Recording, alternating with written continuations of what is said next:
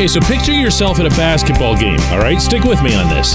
There's a great player dribbling and just kind of sizing up the scene from outside the arc, looking around, seeing what's there, checking out the feet of the guy in front of him, figuring out what he's going to do next. One of his teammates pops back to make himself available for a pass. That can't happen with Erik Karlsson. Again, stick with me on this, all right? Good morning to you. Good Thursday morning. I'm Dejan Kovacevic of DK Pittsburgh Sports, and this is Daily Shot of Penguins. It comes your way bright and early every weekday. If you're into football and or baseball, I also offer daily shots of Steelers and Pirates in the same place that you found this. A couple nights ago in that loss to Chicago, one of the things that stood out for me were several examples of his teammates, not his coaches, but his teammates on the ice, not knowing what to do with this truly great player and treating him, in fact, as if he was just some other dude who showed up and had a stick and an equipment bag.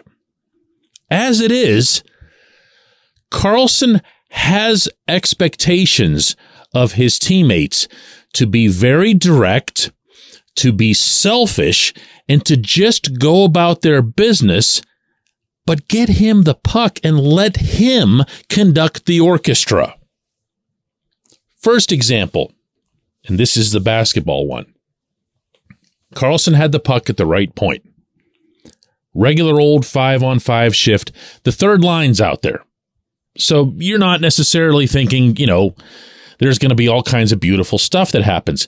Karlsson adjusts. Karlsson creates offense out of literal nothingness. In fact, if you go back over Karlsson's 101 point season that he just had in San Jose, most of the offense that he created was created for guys who were essentially third and fourth liners. He's actually really good at that. The catch is You've got to trust him. You've got to trust that he's a great player. So on this shift, Karlsson has it at the right point, and both Noel Acciari and Drew O'Connor come back to Karlsson, like to help him out, to offer him support, to offer him an outlet valve, a little pass in case he gets into trouble. Well, he doesn't get into trouble he's either going to deke whoever it is that comes at him from Chicago out of his hockey shorts, or he's going to find a way to get it through that guy to the net and create not secondary offense, but instant offense. He's the primary assist guy. He will find a way to navigate his way through this. He didn't need, and I'm sure he didn't want either of those two coming back to him. So what did he do instead? Well, he just kind of dumped it softly down the right boards and it went winding behind the net. And because Lars Eller, the only forward on the rink who had done the right thing in that situation, which is to go to the front of the net and wait for Karlsson to feed you, Eller didn't have time to get back behind the net for the little wrap that he did. He doesn't need your help. Go somewhere where you can score a goal or get a rebound. He'll take care of you. This will come. This will come in time, and it won't just be behind the Sidney Crosby line or behind the Evgeny Malkin line. This will be everyone. You will see Karlsson create offense for everyone. Another example comes on the power play, and it's not nearly as specific. Plain and simple, the rest of the guys on the rink just didn't utilize Karlsson. It's as if he wasn't there there really wasn't much of an umbrella formation. There really wasn't anybody coming close to quarterbacking the process. Now, in fairness, there were only two power play opportunities, and the Hawks were uncommonly aggressive with the way they approached it. They were really pressuring the puck, and that tends to do away with things just following X's and O's you're going to have a better chance of uh, of applying the Pittsburgh type of power play uh, against a more passive setup. But they didn't use Karlsson at all. Every once in a while, he would touch the puck. One time, he got it on the left boards left point, but way over by the boards, and just deked the living crap out of some dude over there, Chicago, number 70. I don't remember the number. Cole Guttman, that's who it was, the guy who ended up scoring a goal later. Just completely obliterated him. Cut to the inside, had a golden opportunity to beat Petr Mrazek, and Mrazek beat him with a great glove save. No rebound, even. But that's what I mean by Karlsson just escaping trouble. He'll he'll take care of anything at all that's needed in that zone, but you got to trust him. And the Penguins just didn't even feed him. They acted like this was the same power play from last season. And there's a new guy, that's all. And they basically treated him as a right point man. And I mean this with all proper context and respect. They treated him as if he was Chris Letang. And Letang, look, God bless him. He's had a brilliant career of his own, and he's actually a much better power play guy than what I think local fans will give him credit for. But he's not Karlsson, not offensively. And he's got to be the one who's running that power play. You got the guy, now use him. When we come back, J1Q.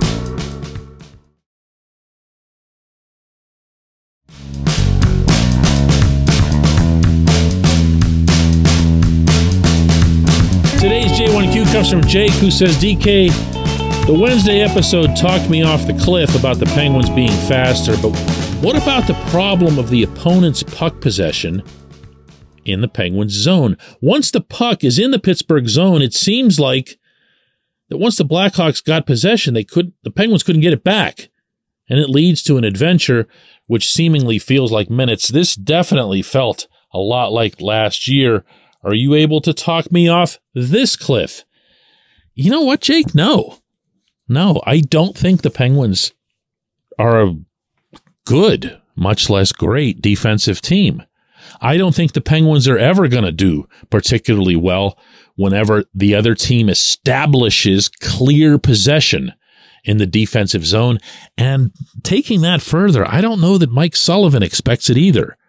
What Sullivan wants and what he spoke about after the game, and I agree with him completely, is that players weren't marked in the defensive zone. If you look at the way the Hawks scored, and I'm kind of taking away that last one, the, the Jason Dickinson goal, the, the, the winner, because it was such a broken play.